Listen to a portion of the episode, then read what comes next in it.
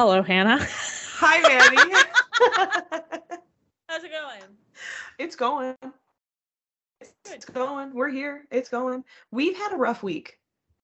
Have we? We've had a rough week. Listen, I was a raging see you next Tuesday all day today. Listen, you can say it. Tommy said it. We can say it. Cunt. Welcome to the podcast, everybody. Welcome to the podcast. I was vicious today. It just started. I think it truly started. I woke up. Hannah knows this. I woke up at 3 a.m. from a nightmare that wasn't really a nightmare. It was like, here's the thing. I think I maybe have been. I think I was lucid dreaming and I scared myself. Oh, that's probably what happened. Because when I woke up, I was like, I'm not scared. But I didn't like what was happening because I knew I had gotten caught. I was robbing a bank, for anyone curious. And for anyone who wants to know who with, it was planned with my mother and sister, which a little odd if you ask me. If you know Pam. There's no way. Not the type. Delaney? Nothing. Maybe. No, Delaney, but maybe. But I don't exactly remember what happened, except for I knew I was cornered, and it was like, I'm going to get caught. You need to wake up because there's no getting out of this. You're going to go to jail. Yeah, and scary. Yeah, so I just woke up. But I was sort of scared, and then I couldn't fall asleep for an hour. And that's it. And that was it. I woke up just ready for the day to be over. Yeah, absolutely. We're almost there, right? Do you have anything after this? Normally, yes, but it got canceled. Nice. So, love that. Technically, yes, but I might edit this podcast that you're currently listening to. Hey, what did we talk about? It's all hot podcasting this week. It sure is. Who do we have on the pod this week, Hannah? We had my cousin Tommy, because we are just continuing with anyone we can that I know, because I need to get them on the podcast. People are getting mad at me. My mom is upset. But anyway, we had Tommy on. And Tommy is my cousin, same relation to me as Arissa is, but without the weird sibling thing that Arissa and I have. Tommy is a normal cousin. So Tommy is an actor. A theater? Say it. Theater? Actor. Yeah, there we go. There we go. I love it. I love chatting with Tommy. I'm pretty sure Tommy and I are going to be friends now, so. I'm pretty sure you and Tommy know every single person that each other knows at this point. It was like, oh, do you know blah, blah, blah? I know blah, blah, blah. Do you know blah, blah, blah? I do know blah, blah, blah. Yeah. It was a lot of fun. So if you know Tommy Novak and you also know me, congratulations. This is going to be the best podcast ever. Yes, because here you are. You get to know everything you'd ever want to know about the two of them. Let's get into it.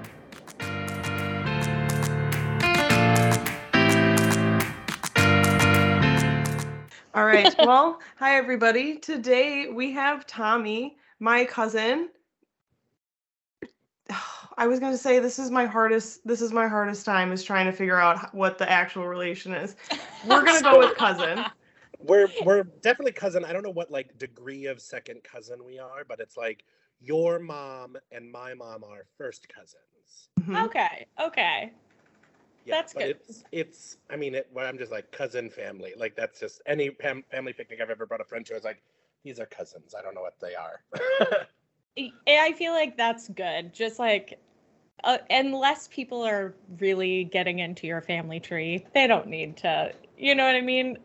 Do I want to know? Always.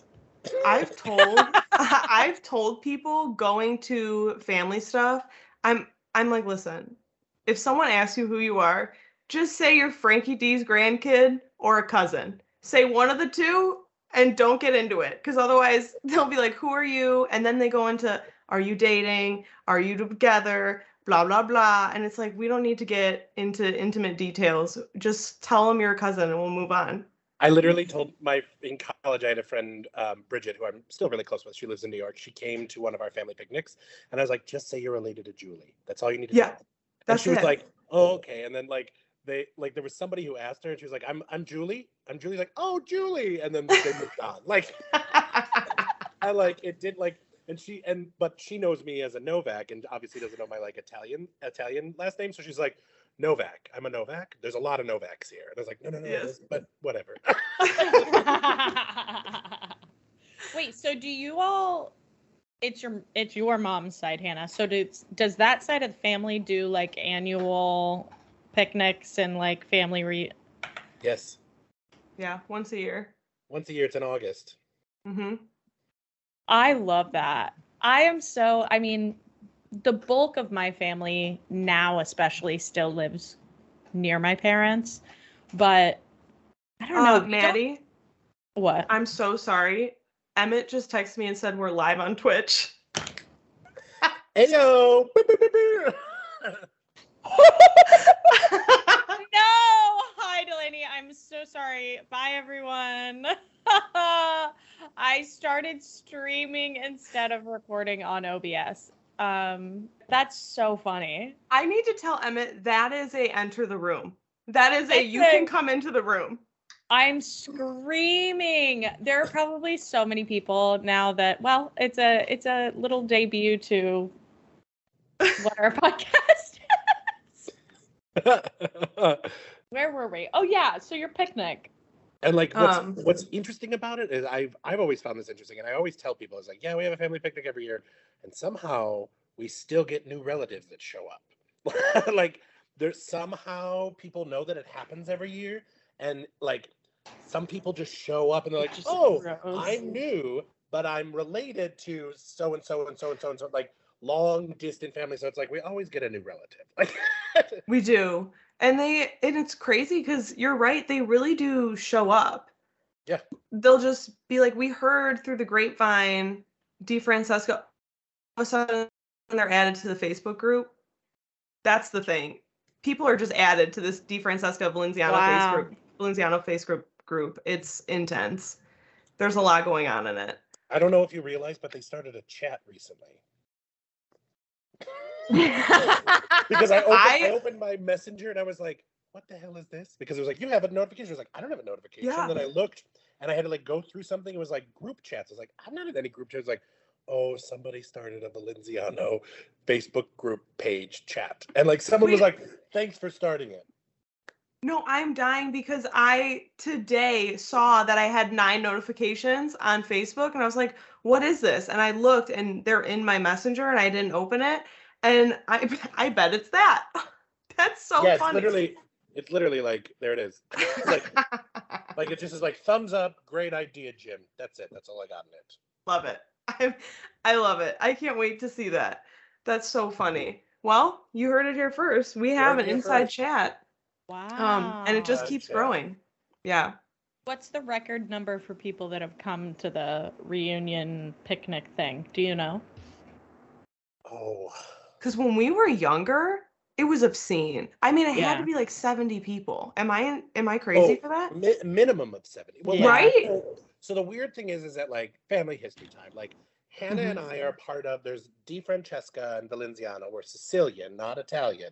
So when people say it's like, oh, I'm Italian, they're like, oh, I'm Italian too. And then people are like, you are? Where are you from? It's like, I lied to you a minute ago. I'm Sicilian.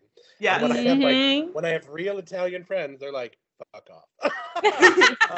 So I always am like, oh, I'm Italian. I always say that I'm Italian, and then like people are like, oh, where are you from? I'm like, I lied to you, I'm Sicilian. They're like, oh, get the fuck out of here, because Sicilians, they're I guess apparently the like lowest class of Italians it could be. I don't know. That's just all I am. It's true though, that Netflix show From Scratch, one guy in it is Sicilian, and they are horrible. Yeah. And I was like, wow, it's true. And then he has very dark hair, and I was like, oh my God, is this it? I was so I was like, this is too much. It was a full circle moment. Yeah. Well, and then like, so there's Valenziano and DeFrancesca, and DeFrancesca is the side that Hannah and I are on, and it's actually relatively small. I say small because we only have there were 8 DeFrancescas total, like siblings. And then they all have families. So like it's DeFrancesca, and then like the Valenziano is our great grandmother. like the other side. So like the Valenciano is very sprawling. So we don't really get more DeFrancescas because we know them all.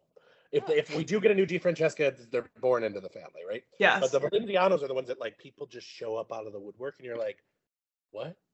Mm-hmm. They have taken over. Like the DeFrancescas need to start adopting or procreating because is that name still like being born? What's the word I want? I don't know. Yeah, there are some. Well, yeah, Arissa is a DeFrancesca, but when she gets married, she won't be. Unless she listen. Hey, I could name my kid DeFrancesca in the end. Yeah. Don't tell him. Why not? Yeah. Who's to say? Like, but there's like, well, so I think it's like realistically, it's Jimmy, and I think that's really like it where that name is still carrying down because there were like Uncle Lou didn't have any kids. Uncle Dave died really young, and he had girls. Yeah. Right? Yep. Who's Jeannie's? Is Jeannie Nick? Jeannie has, Jeannie's Nick. Nick, okay, yeah, because like Jeannie's Nick and you're Frank, right? Mm-hmm. Like that's where this, it's like. Oh, isn't that so fun?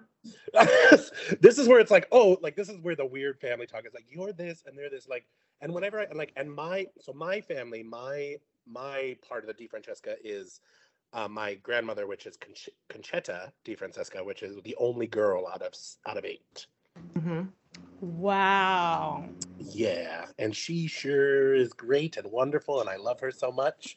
And she sometimes lets people know. She's the head lady. She's the head lady. She has to be. She's the only one left. Yes? I mean... Because your grandfather is dead. Uncle Lou is dead. Uncle Pete just died. Uncle Sal's been dead. Dave has been dead. Pete's dead. Yeah, I think my grandmother's the only one left. Oh my gosh. I did not realize that until now. Yeah, I think that's it. Yeah. Are we missing anybody? That's going to be so hurt. We're going to have so many phone calls. Sal, Dave, Peter. Sal, Dave, Peter are all dead. Yes. Frank is dead. Nick is dead. Mm-hmm. I'm missing two. Oh, Chuck's on the other side. Oh, Louie's dead. Oh, yeah. Duh. Louie, duh. And then there's another one, and then it's my grandmother, because there's 8 of them. Yeah. Yeah, my grandmother's the last one alive. Wow. That's so raining. She's 91, but she's technically 22. Yes. Because she's, you guys talk about birthdays, she's a leap year baby. Mm-hmm. Oh, I love that. Well, so and also, I mean, if you make it to 91, you're 22 at heart. Right. Well, like you are young. She will obviously like celebrate her birthday, and like we did a huge party for 18. Like, and this is interesting, is like in my family, she has 10 grandkids. And I think all of us I turned 19 the same year she turned 19. My sister, I think my sister Katie and my sister and cousin Katie both turned 21 with my grandmother, maybe. Or Kelly did. I can't remember which one did, but like my brother turned 18 with her. I turned 19 with her. I think my cousin Liam turned 20 with her, or my sister and Katie turned 20 with her, and then I think Kelly turned 21 with her. And on her 21st birthday, we're like, "Well, you're finally legal enough to drink. What do you want to do for your 21st?" And she was like, "I want to do what the kids want to do. Go to Vegas." So there were like 35 family members that met us in Vegas. That we had giant shirts that said like, and she also goes by the name of Foxy Lady. Because I named her that. Do you know this, Hannah? Yeah. And, like, she was like, we were at some family event that wasn't the picnic, surprisingly. Right. We get together also in weird other times. Funerals. We were at some other event, and she was wearing like all of her jewelry. And I was like, well, can I get the door for you, Foxy Lady? Can I like help you with your seat, Foxy Lady? And she just like she's now endowed it as like, it is her name. Mm-hmm. So much so that it's on her tombstone already. There she is. When my grandfather died, they got a double plot, and it's like Patrick Conway, beloved father, Connie Conway, Foxy Lady. I love it. That's amazing. I didn't know that. Yeah, it's on her tombstone. Just as, like, I love that. But she lives, people call her Foxy Lady, Foxy Grandma. She lives by it. And part of it is this other weird family thing. It's she doesn't feel like she has her name. Her name is Conchetta, but it's actually the name of her dead sister. Mm-hmm. Because in the Italian family, if you die, the next sibling that's born of that same sex gets that name. So she's grown up her entire life with her name on a tombstone. Wow. Yeah. Wow. Yeah. That's so wild. I mean, so much. I have really hot takes about names in general and naming people after people. But that is a perfect example of her whole life just not really identifying with that. Well, and I mean, Hannah knows. Hannah, you do this more often than anyone else I know in the family. You go to visit your dead relatives in oh my cemeteries. I always see you post about it. You're visiting another dead. Another relative. One. Literally, yes. And she, that's something she did probably once a month. Visited her dead sister. Yeah, awful. That's a way to start your life, you know? Yeah, yeah. I really should write a book. I feel like we've got so many weird things that exist in our family that people need to know about this. Yeah. Oh, and if you go back far enough, Maddie, our family started with two first cousins. There you go. I love it. I think it is just, I mean, history is so interesting, and I think it is so interesting the Sicilian side of it all being I don't know, it's funny because anytime we talk about it, it just depends, obviously. In passing, we'll say things like, oh, it's, you're Italian, you're whatever, but then the moments when it's, we're Sicilian, it always just makes me laugh so hard because I really don't have that sort of cultural connection to anything of my heritage. We're all very we've been here a long time. It's sort of a muddled whatever. So I don't know. I really admire it, and I think it's so cool and fascinating beyond anything else. So fascinating. Well, what are you? Mainly Welsh is what I'm told. Oh, well, there it is. Yeah, but both parents' sides are that. We have some, I think, French in us, maybe a little bit of Irish, but other than that, I think it's just mainly Welsh, which I think it would be really cool if I did. I've never done an Ancestry.com or 23andMe. 23andMe feels like a waste of money at this point because it's so I don't know, everyone that I see gets such a you're 25% this, you might be partly this. Travis, my sister's husband, who is half black, found out he was more German than anything else, which is interesting, but that's also he was adopted and doesn't know anything about where he came from. But if I did it, I feel I would get just a lot of European places and be well, yeah. I feel we did one for, I feel we did one, a 23andMe for either my grandmother or Uncle Pete, who are technically 100% Sicilian. And I can't remember. It was it just proved that it was oh yeah, there it is. Because my mom had my grandfather is, so I'm a Sicilian, Irish, and Polish. Oh, cool. So her father was a Conway. And so there's only one relative left. So they had him, who technically is Irish, 100%. They had him do it so they could see where, you know, just if you're 100% Irish and you're 100% Sicilian, what is that? But yeah. Obviously Irish is, it's not, you know what I mean? And the Irish side of my family is super sprawling.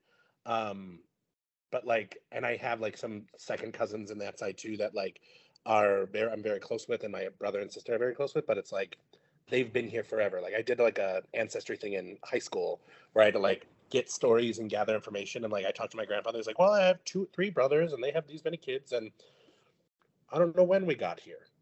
Yeah. You know, and they grew up in Minnesota. So they're we don't know really much anything. And then on my Polish side and my Sicilian side, they know exactly when they came here. They know it because the Sicilian side, they came here in the 30s on Ellis Island.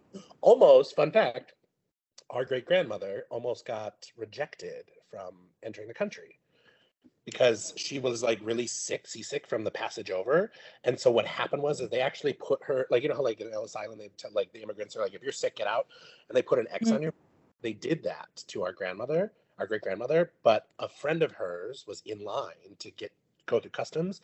And she's like, here, take this shawl. So she like, cause she was just seasick when she was in line and they didn't admit her, but then she took the shawl, put it on her back and went through customs again and got through. Wait a minute. I get so sick. I got it from them because I get so sick. You do. Like that's so interesting. Good for her. Thank God for her. That's like going to a bar underage and getting the black X's and just still finding a way to get a drink, you know? There it is. You gotta get in. Wow. Good for her. Wow. Yeah. I mean, we've been here forever. Not forever, of course. But my dad's side has several semi-famous like relatives in history. Like we're related to William Henry Harrison and Benjamin Harrison, the presidents, and they were in like late 1700s, 1800s. So we've been in the United States for longer than not. That's interesting. Yeah, we have, and then I forget on my mom's side, I forget if I'm related to Lewis or Clark. I don't know which one it is, but it is one of them. Fun. Wow, that's wild. Yeah. Tommy, do you know the story of the church? And who? Which one? Like, what about it? Who's the one who built it? So I know, you know, the one that we visited? Yes. So Assunta is a nun that was in our family. She built it. And she's the one who's in process to be canonized as a saint still. That's so cool. Wait, where is that? Your Maddie was like, what? I'm like, when people are like, what's a fun fact about you? I was like, I have a great aunt that's in process of being canonized as a saint.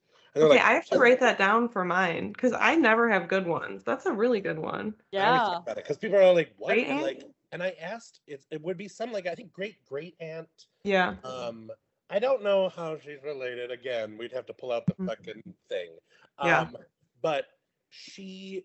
So and this is the thing, I don't know. These are the stories that I have in my head. It could be her, it could have been somebody else, but I'm pretty sure it was Assunta who built the church. And she built it up on the hill. We had property in Sicily, and Sicily's like, you know, a giant mountain. And most of the people live down the mountain. And there are people who live up in the mountain who are like goat herders, right? And so she built this church. It was called the Grenetti, which is like this place where they had a Virgin Mary statue. And she decided, she was like, well, this is a holy thing, holy statue. We should build a church. And it was on our family's property.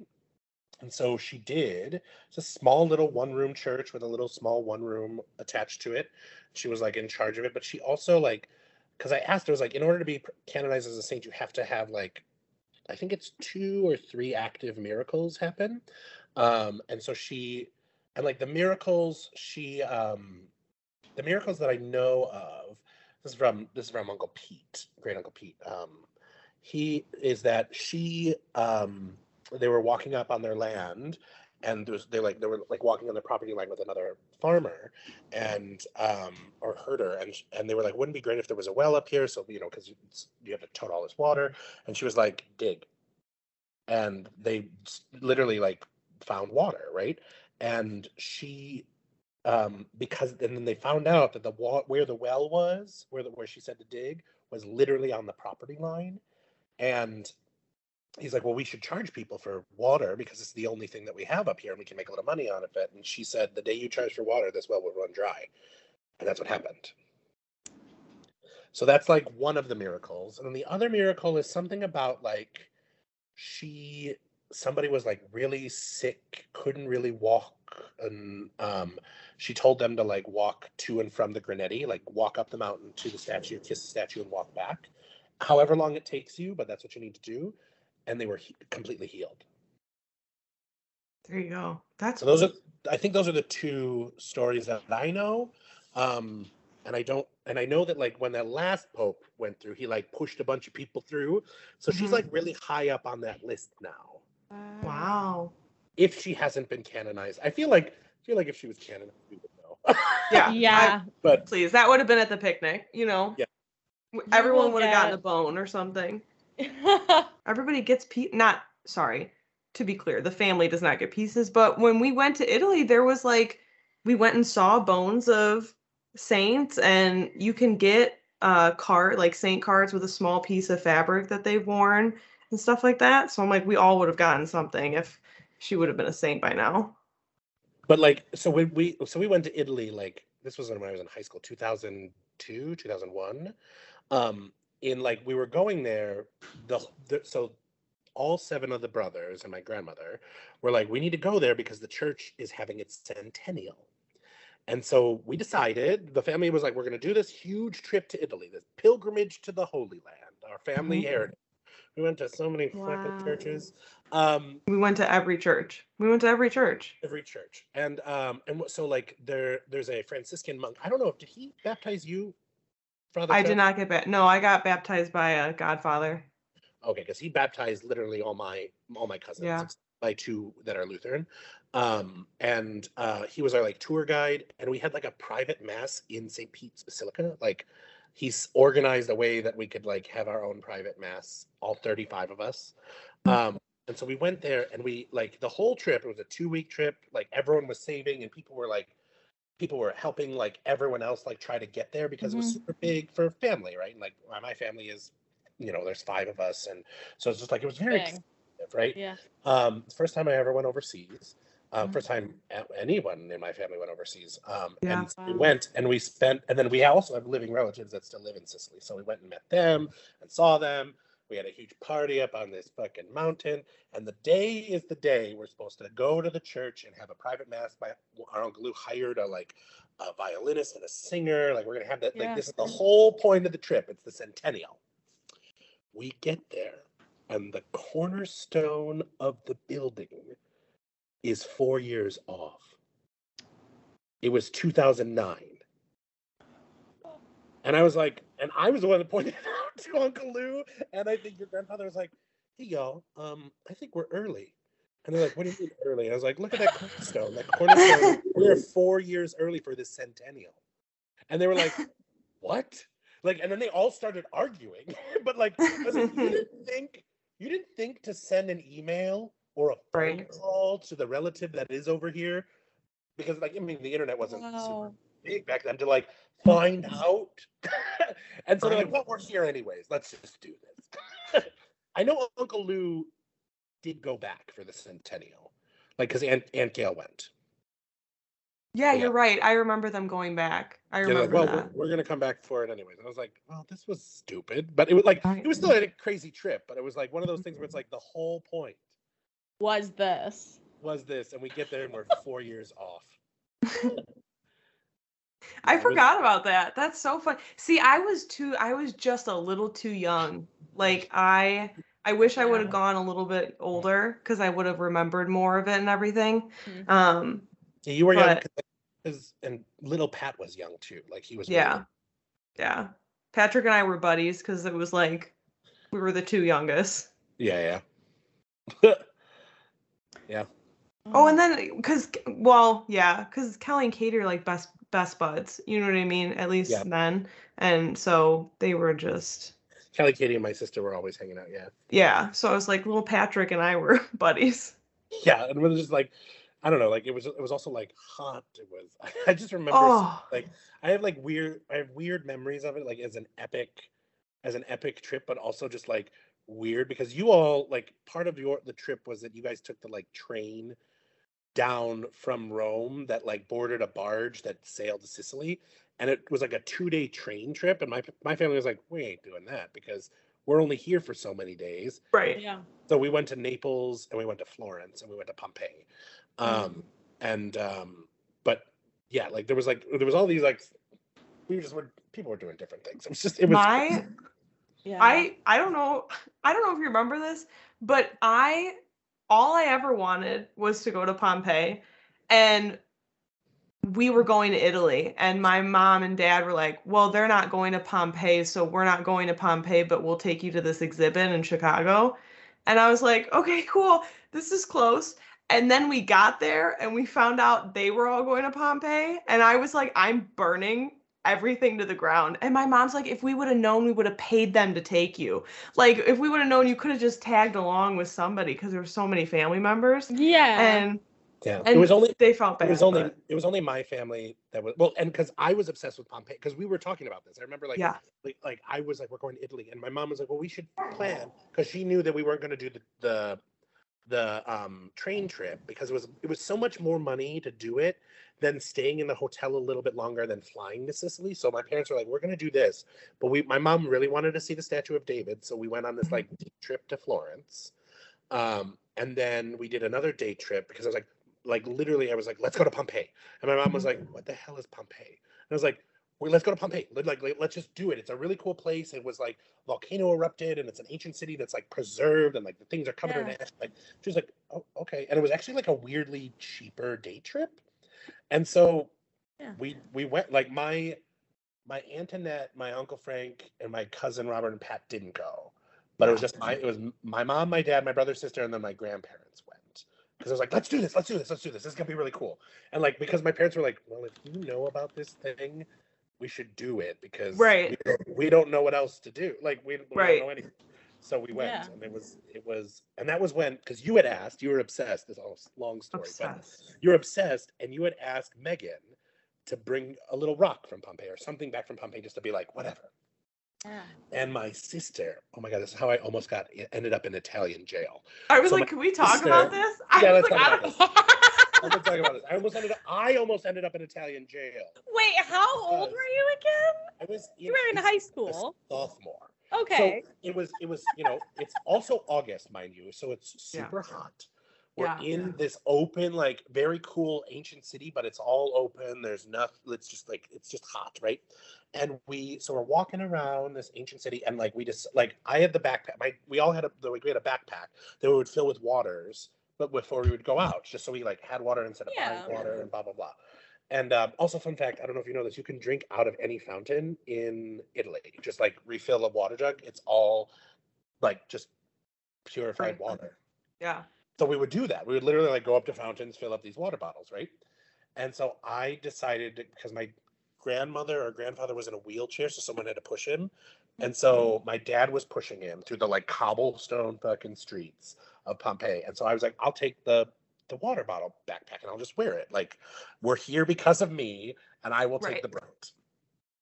So I find out, like, my sister she goes and she's like, I'm going to put something in the backpack. She's like, okay, whatever. So I was like, you know, and she put it in there. She put two, like, not a rock. Like, I'm thinking, like, you know, a rock, right? Like, a little rock. No. She took two giant bricks from, like, some kitchen and threw them in my backpack. And I had no idea. I was like, boy, this thing's so heavy. But, like, I didn't want to complain, because we're at the place that I wanted to be. So I was like, whatever. And then some German couple saw my sister do this, hunted down police, and then hunted our tour down to the point where, like, our tour guide was like, you can't do that to me. And I was like, what? She's like, that's illegal. We will throw you in jail. And I was like, but then at that point, like, I had no idea what the fuck was going on. And it was like, my sister is bursting into tears. My mom is like, okay, we're really sorry. And she pulls out these two bricks, one for my sister to keep and one for Hannah. And she throws them into the rubble. And I was like, and I like looked at her and I was like, so embarrassed, first of all. Secondly, I was like, Hannah said a rock, not a fucking brick. And one brick that's a lot. And I'm carrying this backpack. She put two bricks in this bag that I was lugging around ancient Pompeii. And I was so pissed, but like, I was the one who was so curious about things. And our tour guide would not talk to me for the rest of the time, because we were the dumb Americans stealing rocks from the ancient city. Oh, that's so funny. Where are you at right now? I'm currently in Milwaukee, Wisconsin. Ooh, nearby. That's fun. Yeah, nearby. I'm doing Rudolph the Red-Nosed Reindeer, the musical. Ooh. Are you at Milwaukee Rep? No, I'm at the First Stage Children's Theater, right next door to the Milwaukee Rep. I have a friend doing, what are they doing right there?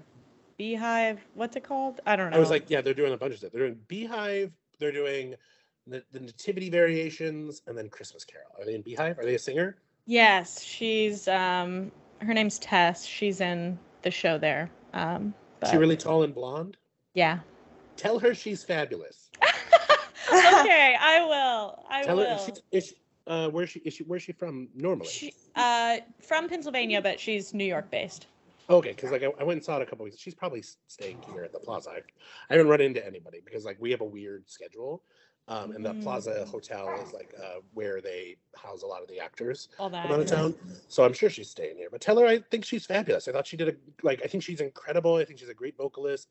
She like understands the assignment of Beehive. Tell her that. I will. That is so kind. Yeah, she is one of those people that I met her doing. What is the first show we did together?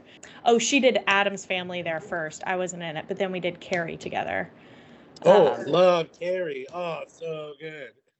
I do too. I really thought I'm at that point where it's like, I don't know if I'm going to be able to get to do this show or not in my life.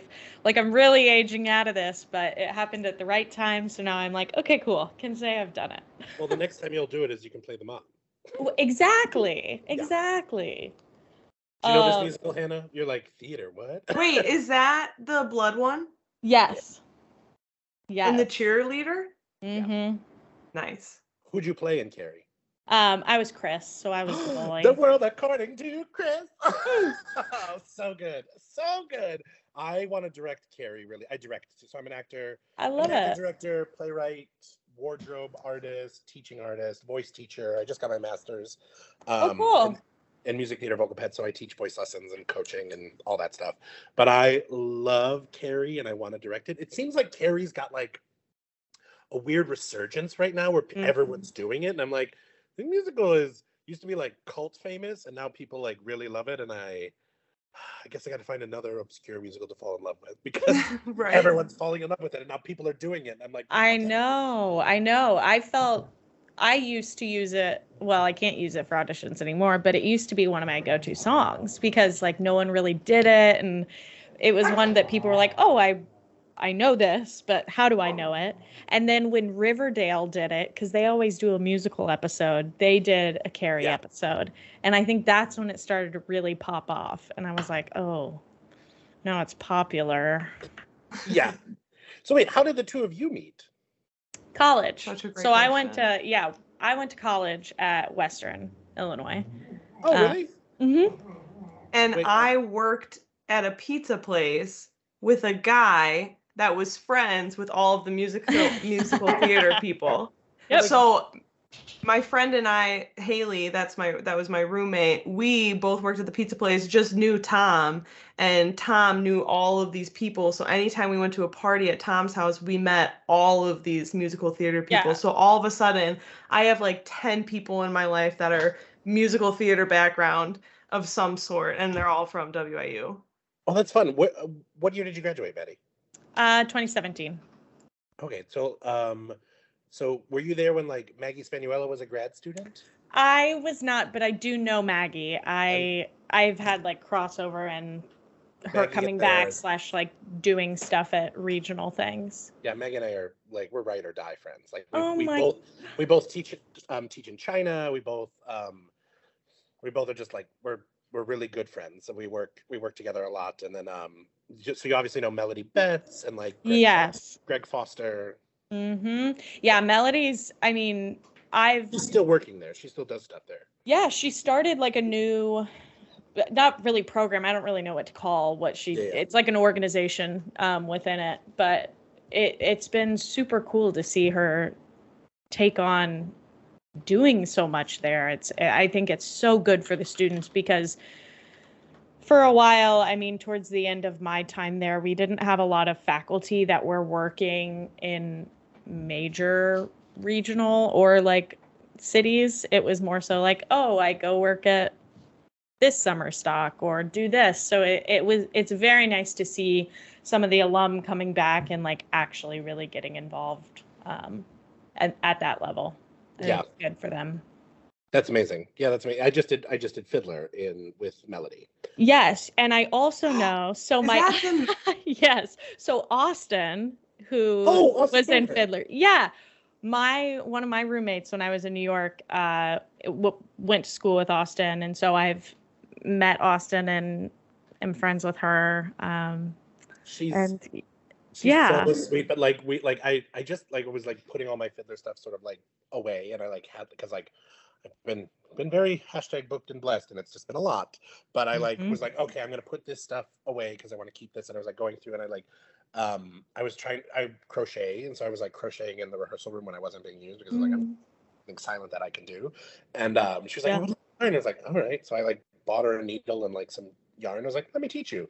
And but she was one of the sisters. Yeah. And I was Avram, and so like we never ever really crossed paths. Like we were on stage in tradition together. Yeah. Sunrise, sunset, we were on stage together. And at the wedding, we were on stage together, but like, so was everybody in there. Yeah, concert. You don't like have real. Yeah, well, there were like 100 people in that show, so like literally, it was like a Di Francesca Valenziano family picnic. Like it sure just, was. You don't know who that person is, but you're eating and drinking with them. Like yes, exactly. And so she was on stage, and like I would catch her backstage a couple times, and I would watch the like. When she goes off to Siberia, basically, like, her song, I would watch it every night from the wings because I was, like, right on after that song. But she's so nice. She's such good people. And she was like, I'm sorry we didn't really get a lot. It was, like, an opening. I was like, I'm sorry we really didn't get to hang out, but you're such a good person. I would love to hang out more as this run continues, blah, blah, blah. And I was like, yeah. And she's so good. She's so nice. And, like, I'm going to New York. I'm going there in January, so I'm going to probably see some Fiddler people when I'm there. Totally. Fun. Love that. So are you Chicago normally when you're not booked and blessed? Yeah, when I'm not booked and blessed, I'm based in Chicago, yeah. Cool. Nice. Yeah.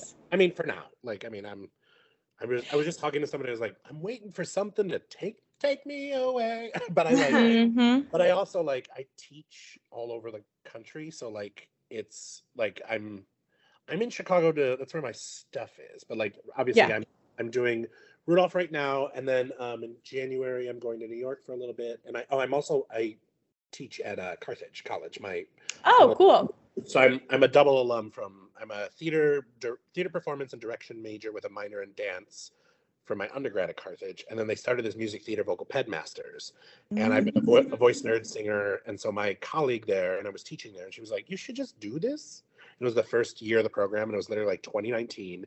And, you know, what happened in 2020 spring break, we all disappeared. So I got my master's at the start of COVID, which was, like, great to have, like, a thing that I needed to get done, that there was so much stuff. Because, like, I came by August, I was like, oh, let's make sourdough bread. And everyone's like, we're done. We've finished that. Yeah. So I teach at Carthage still. So I'm teaching at Carthage in January. I teach acting for non-majors.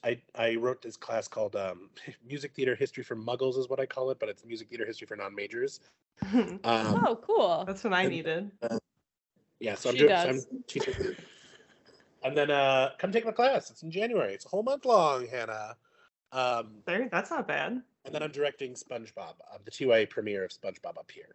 Oh, fun. Ooh. Yeah. Oh, man, that is great. I mean, and you're right, especially when you're bouncing around doing gigs left, right, center. You know, it's like your stuff lives somewhere. You are on the road. Yeah. It's how it is. I mean, it's the life, I suppose. Yeah. And then again, this summer, I just assistant directed Priscilla, Clue, down at the Mercury. Oh, cool. And then I was in Fiddler. And then, I've just been in Chicago for a while, but it's like, it's been like one after another. I'm like, keep it going. You know the one. Yeah. Oh, I love that. That's so cool. So you obviously want to direct, Carrie. What are some of like your dream shows to be in, to direct, to music direct? Like, what are your faves?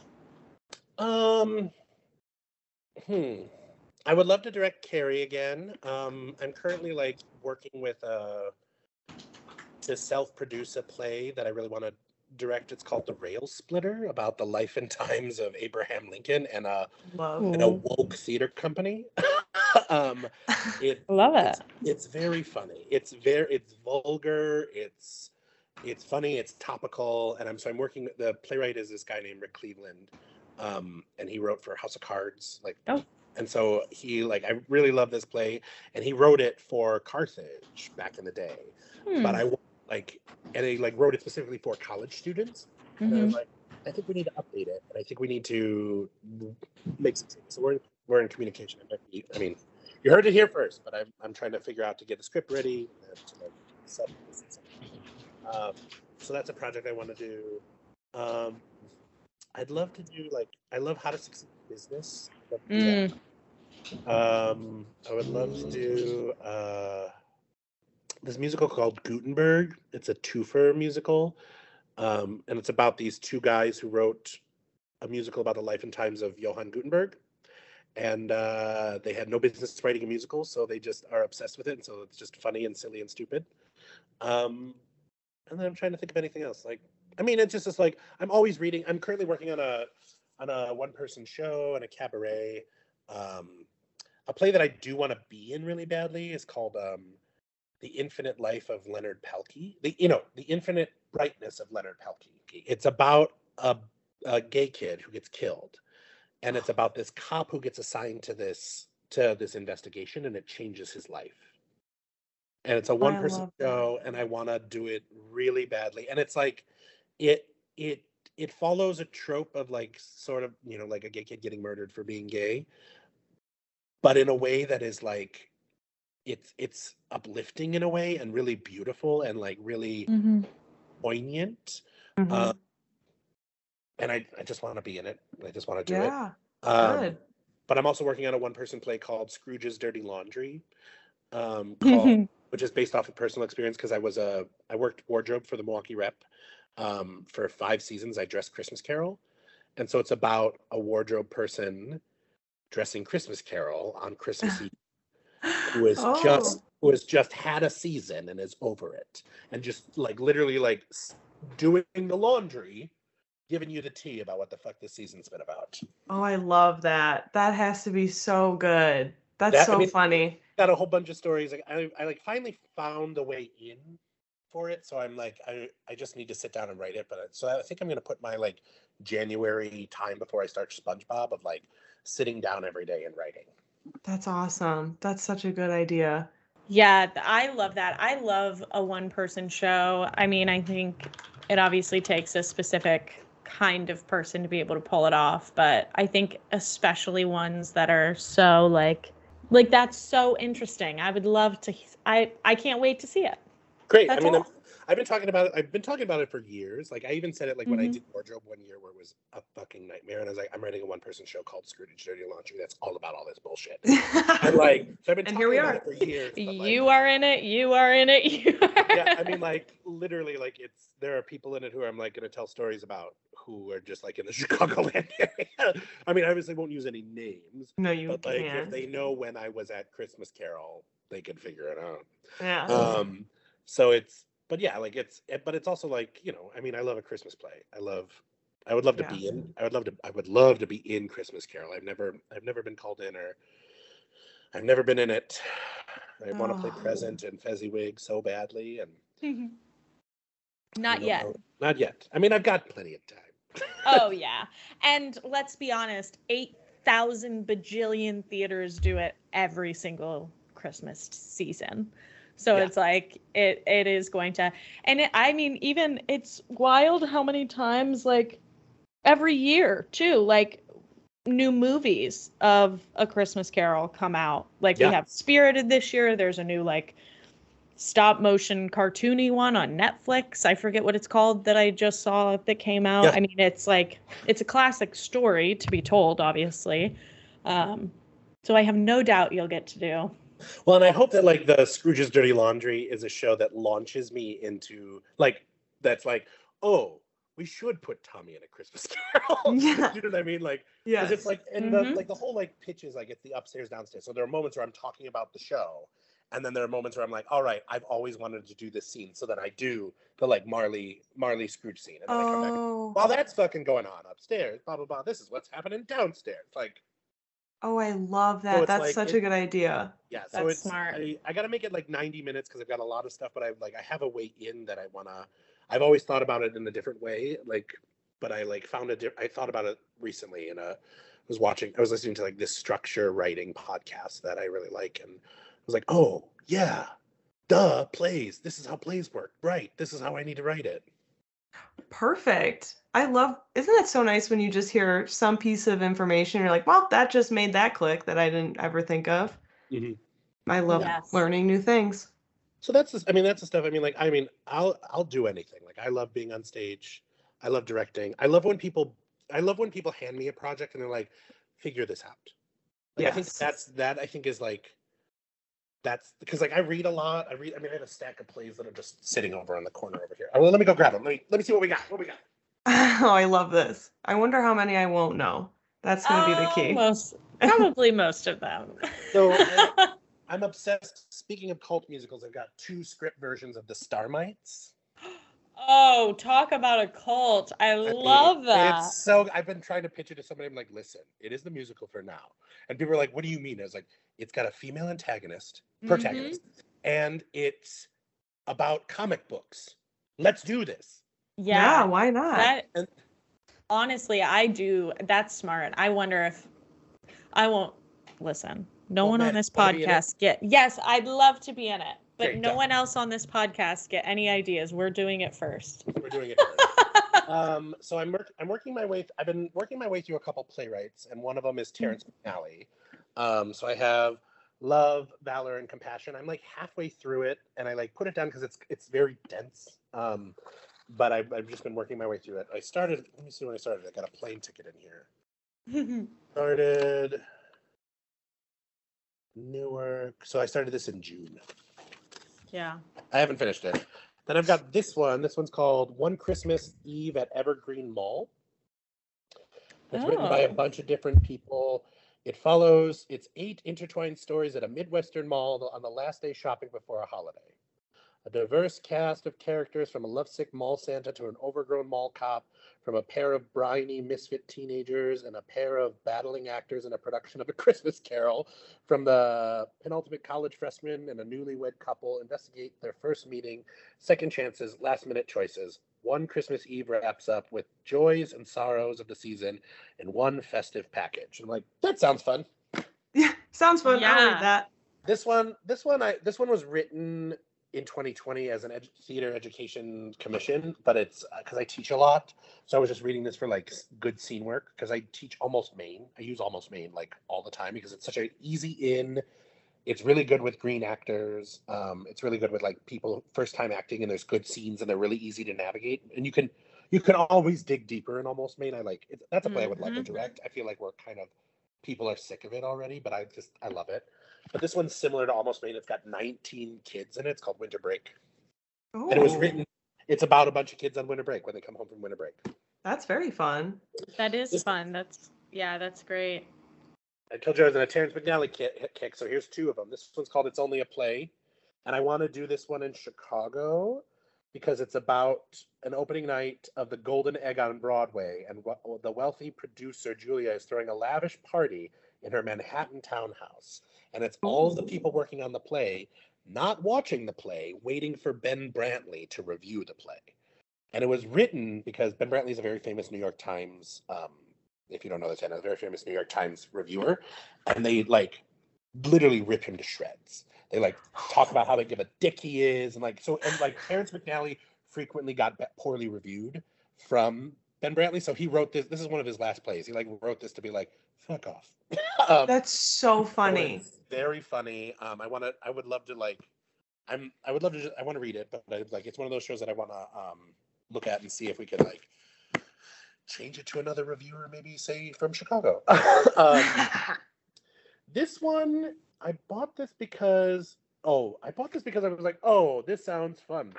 But it's a bunch of short plays. But one of them in it, I was like, oh, this one sounds great. And I got bamboozled because it's literally a 10-minute play. So it's 3 pages. But it sounds great to be a full length. It's a satiric look at a nonprofit arts organization that depends on various whims of its subscriber wishes, the benefits of the National Endowment of the Arts, charitable patrons, and passing fashions in the times. And this was one that he wrote towards the end of his life about what it means to do theater in this country. And it's very funny, but it's literally like 4 pages. And I was like, okay. And I read it when I got it. I was like, oh, what is this? Oh, well, I know what this is. Like it's got other stuff in it, but like I love like looking at a playwright. And I saw this on Broadway. It's POTUS. Ooh. So yes. Did you see it? I didn't see it. I'm so sad I haven't seen it, but I'm excited that the rights are becoming available to be done. I think it's the funniest. It's the funniest, most feministically forward play written about time, but it's not necessarily about you. I like people are like, oh, it's about the president of the United States, aka the last one, 45, right? Hair Trump, but it's not. It's about all presidents, and it's like it's the inn is like behind every president is like a crew of 6 women who are helping run the country. And it's got my friend. I wanted to see it because I love a farce. Susan Stroman directed it, and then like the cast was just stacked, and so I like bought a ticket, and I was like, I don't know anything about this. My friend was like, it's got the and like I bought like super cheap tickets, and my friend's a stage manager out there. She's like, I'll see it with you again. I was like, okay, so I bought 2 cheap tickets, and she sat. We were like front row, and she's like, it's got the best opening and closing line of a play ever. And I was like, what? She's like, I'm not gonna tell you, but it's got the best. And the opening line is. Cunty? ? And then the closing line is, and I, like literally both the lines were like I was like because I love that word. I think it's the only swear word that actually has visceral response now. Yes. And I love when it like it gets used, and because it is such a word, right? Like, yes. It only is effective here, not anywhere else. But like I love it because it like it's such a. The way that it sounds, it's such an attack. Like it's worse than fuck, right? Like it just has like a, it just, and it's so derogatory. And so whenever someone uses it in literature, I'm like, it just makes me laugh because I'm like, say it again. Like, but the thing that I love about this, and so the last line of this play is, "There's gonna be a cunty dawn," and I was like, literally that happened, and I was like, I was already on my feet, like. I'm amazing because like, it was so good. It was so, I've never laughed that hard in a theater at something brand new. Like it was perfect. So I immediately bought that one. I have a lot of Christmas fucking plays here. This one's Inspecting Carol. And this one is about a Christmas company. It's a Christmas Carol Noises Off meets the Government Inspector, which is it's nutty play. Say less. I love that. This one's called Desk Set, and this is actually a play that I want to direct. It was turned into a Katharine Hepburn movie. By the same title, and it's actually really topical because it's about this woman who worked in a reference department in a giant company. So I think they were like an NBC type company that they needed a reference department, and so they just were. It was all run by women, and they just like had a bunch of knowledge. And this guy comes in and pitches the first IBM computer. I think it's so interesting, and why I want to direct it because it's super topical now. Is that like machines replacing human intuition? And so it's about the first IBM computer and how she can be. Her brain is faster than the IBM computer, but like obviously we have moved past it. But the idea of like replacing jobs with with AI intelligence and how we're constantly trying to do that, especially now with all those like. AI photos. Do you know people pay like $7 for those things? Can we talk about that for a second? Yes. Because yes, we can. I was like, okay, I'll do this. What is this? I'll do whatever. So I go to do it, and I upload the picture, and all of a sudden it goes, it costs money. And I was like, I'm not doing this. Am I doing it the wrong way? That it's not, but it literally, it costs money, right? Yes. Yep. Wow, people just have fuck you money, don't they? I'm like, I can't spend that to get a post. At the end of the day, it's like $5 or $6, right? It's basically equivalent of a latte. Like if you think, like if you really think about it. Sure. Right? But I did the exact same thing. I was like, no. Right? Because I was like, what is this? I want to be hip and trendy. Let me do this. And then I was like, no, I'm not paying money. And then I like, but I thought I was doing it wrong. And I asked like several people and they're like, oh yeah, I paid for it. And they're like, what's $5 versus the serotonin boost? And I was like, what? That's fair. That's fair. I'm chasing that serotonin always. I get it, but I couldn't do it. It's like when you can't pay shipping, you're spending $250 and you're like, I'm not spending $5 on shipping. This should be free just for the president or the presidents. I can't figure. Thank you. Mm-hmm, that word. Yeah. Yeah. We found out on the last episode or on one of our lives that I don't say the word ornament the right way. I said it the right way that time, right? Yes. I say like ornament. Like the Christmas bauble? Mm-hmm. Couldn't say that for a while. Just found that out. Christmas bauble? Christmas bauble. That's a good way to say it. That's how they say it. I've been watching a lot of British things, so they're like, Christmas baubles. Ooh, I love that. Speaking of British things, I'm obsessed with this musical. Flowers for Mrs. Harris. It's based on it's based on a book that was turned into a movie called Mrs. Harris Goes to Paris, and it is. It's lovely. It's about an old woman who cleans house, who just wants a Dior gown, and she flies to Paris for it. I didn't realize it was there was a play. I love that. It's a musical. It like opened. It premiered at a regional company in the UK, like before the pandemic, but then they recorded the cast album during. It was one of the things that they did during the pandemic, where they like figured out a way to space people and gather everyone to record it. And because they're like, this is just such a beautiful score, it needs to be like documented. And so I was like, in the pandemic, I was like, what? Tell me, release it. And then they've released it on digitally, and you can get the hard copy in the UK. But I can't get anyone to ship it to me because I have a bunch of them, and I want to I want the book, and I want to look through it and read it. And so then I found the license of it, and I was like, okay, well, I love it. It's so great. It's so wonderful. It's so beautiful. I love that. I'm glad you got that because I saw the commercials or what is it called? The trailers. Yeah, for it. And I never got to see it. And I was like, I really think I would like that. And I really think I would. So I'm going to have to make sure I watch it. It's great. The woman she's in The Crown right now is Mrs. Harris. Mm. I don't know off the top of my head, but I've literally watched it like 3 or 4 times in the past week. Like I just love it. Oh, so love it.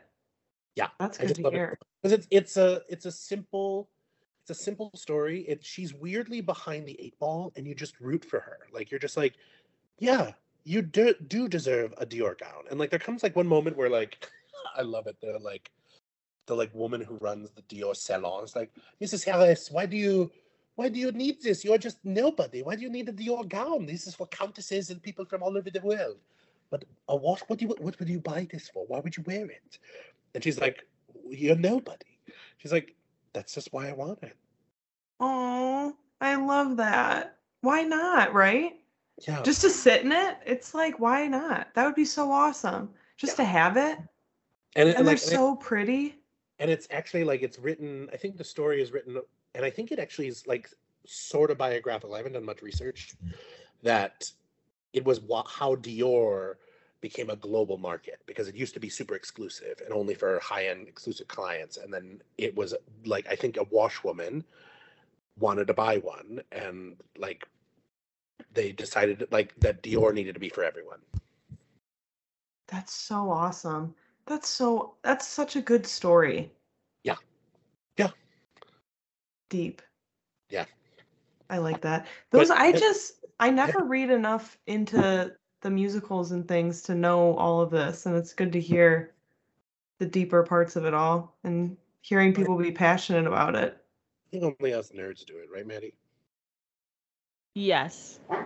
And like, I don't know, sometimes we've had a few, oh my god, my dog is just screaming right now. We've had a few other musical theater people on here, and it's so funny when we just start going in and Hannah's like, I'm really enjoying what's going on. I just don't know what you're talking about. I'm rooting for you. You said 2A at some point referring to something, and I was like, that's classes in football. I don't know what else that could be. And so I'm like, this is good. This is great. I'm hanging in there. I do the best I can. Yeah. What did you think of Fiddler? I mean, I haven't talked to you since. Oh my gosh. Okay. This is it's so mind blowing when people have talent. That's all I say. It's incredible. When people are performing at all, I think of walking up the stairs and talking at the same time. And then you watch people perform and you're like, how do you do that? Because I barely can walk up a staircase and talk. And you guys, everyone's running around and everyone's within pitch and can sing so beautifully. And it just is crazy. The control people have on their vocals and everything is insane. My mom and I went and saw, I don't remember what we saw, and I don't want to insult anybody by guessing, but we went and saw a ballet at some point. And when we went and saw ballet, I was like, this looks so easy. This must be impossible to do. Do you know what I mean? It was like, they're floating across the stage. That is a robot. There's no way you can do. Yeah. I mean, it's incredible when you watch people perform. So I was in awe the whole time, and it was just so fun because we went with so many family members, so we saw everybody, and which was great because we all went on that Saturday. Yeah, it was a family reunion to see me and Fiddler, Maddie. I didn't know how many people were there, but there were I want to say 25 to 30 people from all over. We had relatives that flew in from Nashville. There were my parents flew in from Florida. My sister flew in from Minneapolis. There were so many people at the Lyric seeing it. And I didn't know, I just knew that my mom was coming with some, she didn't tell me how many. And I was walking into my call and I ran into Katie, our cousin. Oh, and she was hey, and I was hi, what are you doing down here? She's we're seeing your play. And I was what do you mean we? She's oh, you don't know how many are here today, do you? And I was didn't know you were coming. And the Lyric, this is the thing where it's the Lyric is 3,700 seats. And so you can't see anyone. You can't really see the front row. So there's not it's not I could tell that you were there. I mean, I could tell that they were there because I could hear that. I heard when I bowed, I heard a huge the balcony is where everyone was because the Lyric is expensive, and so those tickets were expensive still, but I knew that they was just filled with people. So when I came out to bow, I just heard everyone. I was oh my god, it was great. I mean, but yeah, so many people, and everyone was it was incredible. I was yeah, oh, incredible.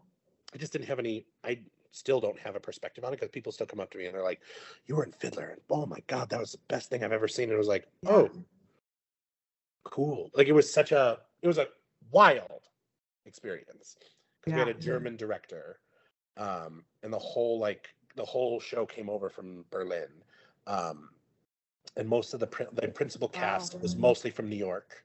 There were 5 of us that were from Chicago, and it just and then the Lyric chorus, and then there were dancers.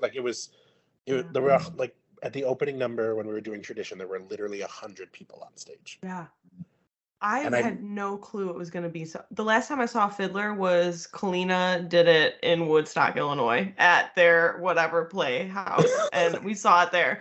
So I was oh, this is that. And then we got there and it's a whole city block basically, and I was oh, this is really big. And then we got in there and I was this is huge, this is such a big deal.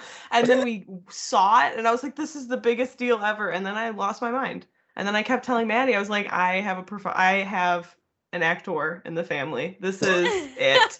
This is my new closest link, because I always tease Maddie that I'm going to be on her coattails, but I was no, I have Tommy now. This is great. Because I don't know if you've ever heard this, but I think it was Uncle Louie used to say, if you can't make money off family, you can't make money.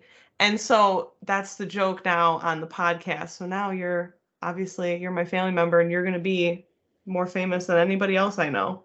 If you can't make money on family, you can't make money. He used to say that. I've never heard that. No, who said it? It was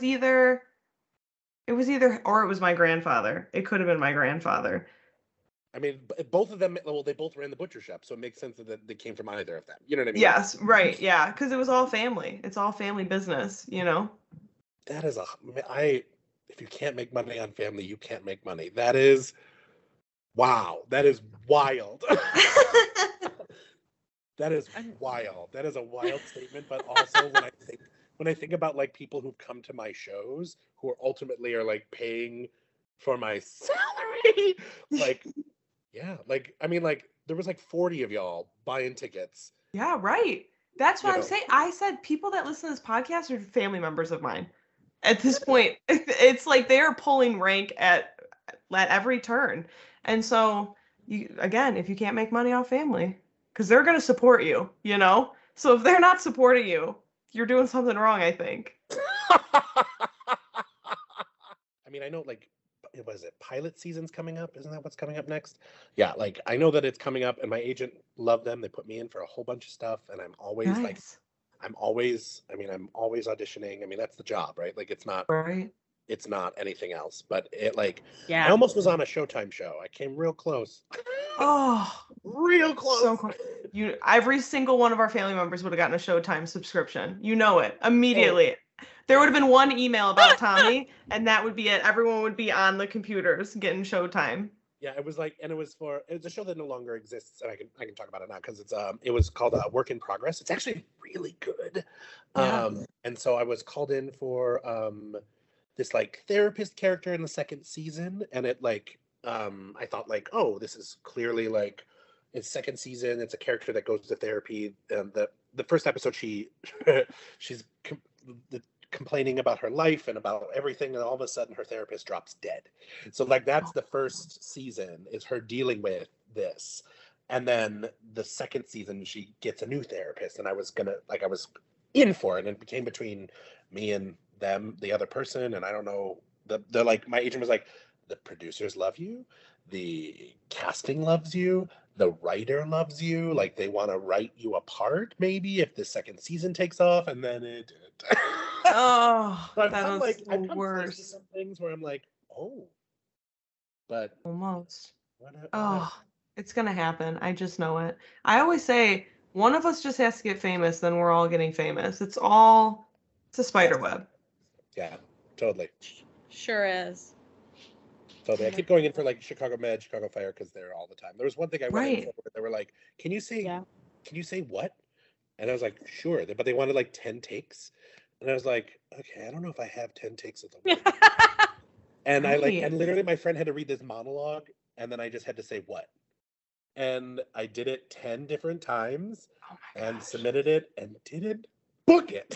And oh. I called my agent. I was like, is it me? Like, what's wrong with me? And she's like, No, it's not you. It can't be. It simply can't be. I never believe it's any of us. That's the rule. I never believe it's any of the people I know. Yeah. Tommy, what could we promote for you? What Instagram would you like to promote? What can we talk about? Oh, yeah. Well, so my Instagram is tommy.j.novak. I would love more followers there. It's basically a place that I like dump all my what are you doing in the world theater stuff, acting, directing, but I also teach voice lessons. I know audition season is coming up. I do musical theater coachings. I do acting coachings and Shakespeare coaching, side breakdown, callback breakdown. I get a lot of people jobs. Like a lot of people that I know have like booked things because they've worked with me, and I'm like, not to be like boop boop, but like I'm like, you're gonna book this, and they're like, no, I'm not, and then they're like, I booked this. I was like, I told you. Amazing. I knew. Yeah. So, and I, with this virtual world, I have, Venmo, Zelle, but my website where you can contact me is tommynovakactor.com. And I also have an email at tommynovak@me.com. And those are ways to get in touch with me. Instagram, my website, well, you can fill out a questionnaire and send it to me, or just straight up emailing me. Would love more students. And I like, the thing that I'm best at is if someone is like, I've got this thing, help me. Like, I have a couple like just regular singing clients, and that's wonderful and great. We're like, I teach people how to belt a lot. So, but like a lot of times it's like, hey, I'm called in for Who's Tommy, and I need to figure out how to make like pop rock sound, and I'm classically trained. I'm like, great, let's do this. Love that. So like, hit me up, you know. I teach on Mondays. I teach in like with the internet. I teach people in China. I teach people all over the country. So it's like there is no bounds. Just call them. Just call them up. You know. Yeah. Yeah. Gosh, that's so nice. I wish I had talent of any sort to plug at this point. All I have is this podcast. I think you're awesome. And I always tell everybody that I have a famous cousin. And I hope that's fine with you. Please tell them to follow me.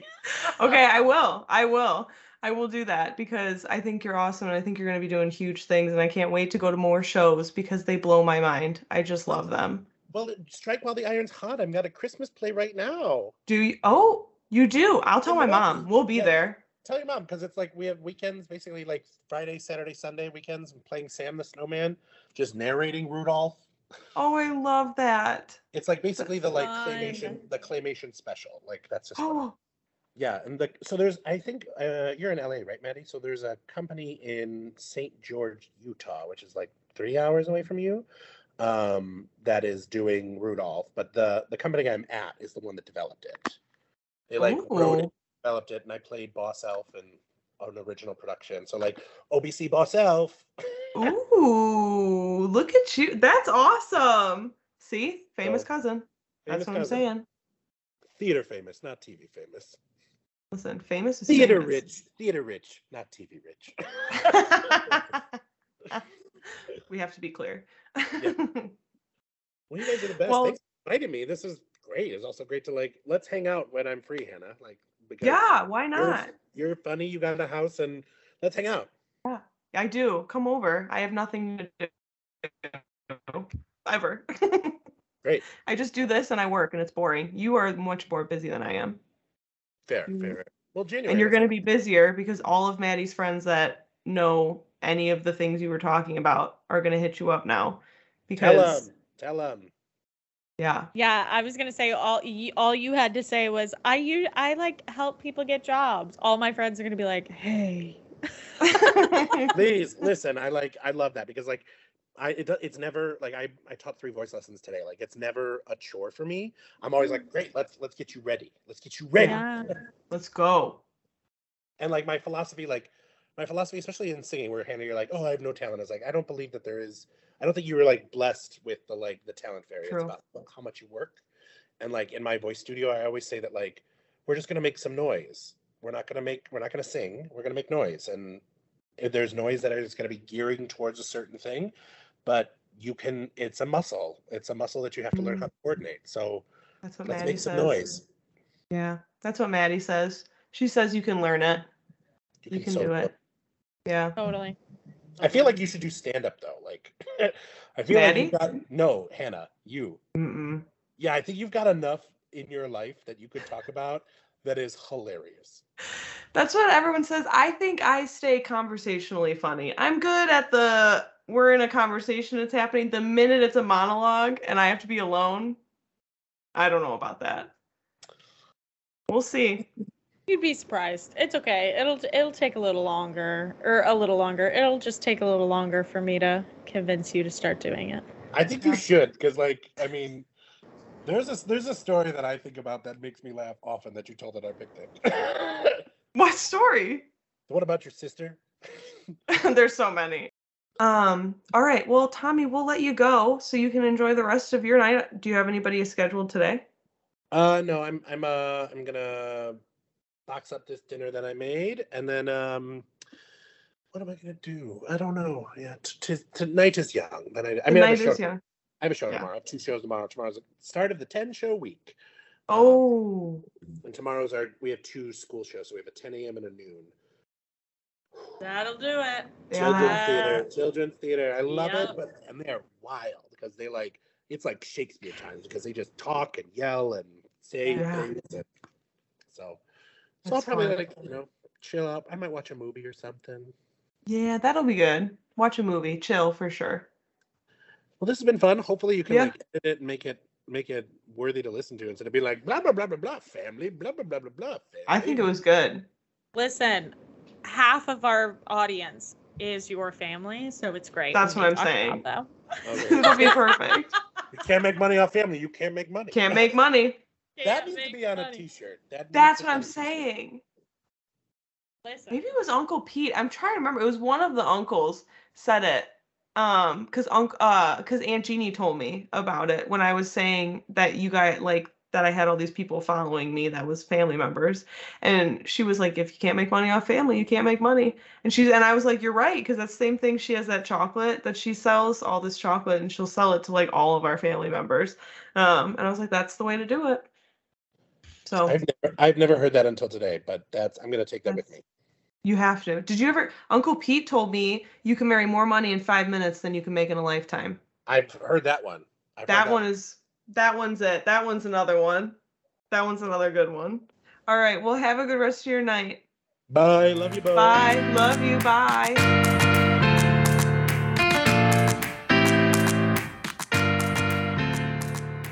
Hi, everybody. I hope you enjoyed the podcast. It was good. I think it was great, in fact.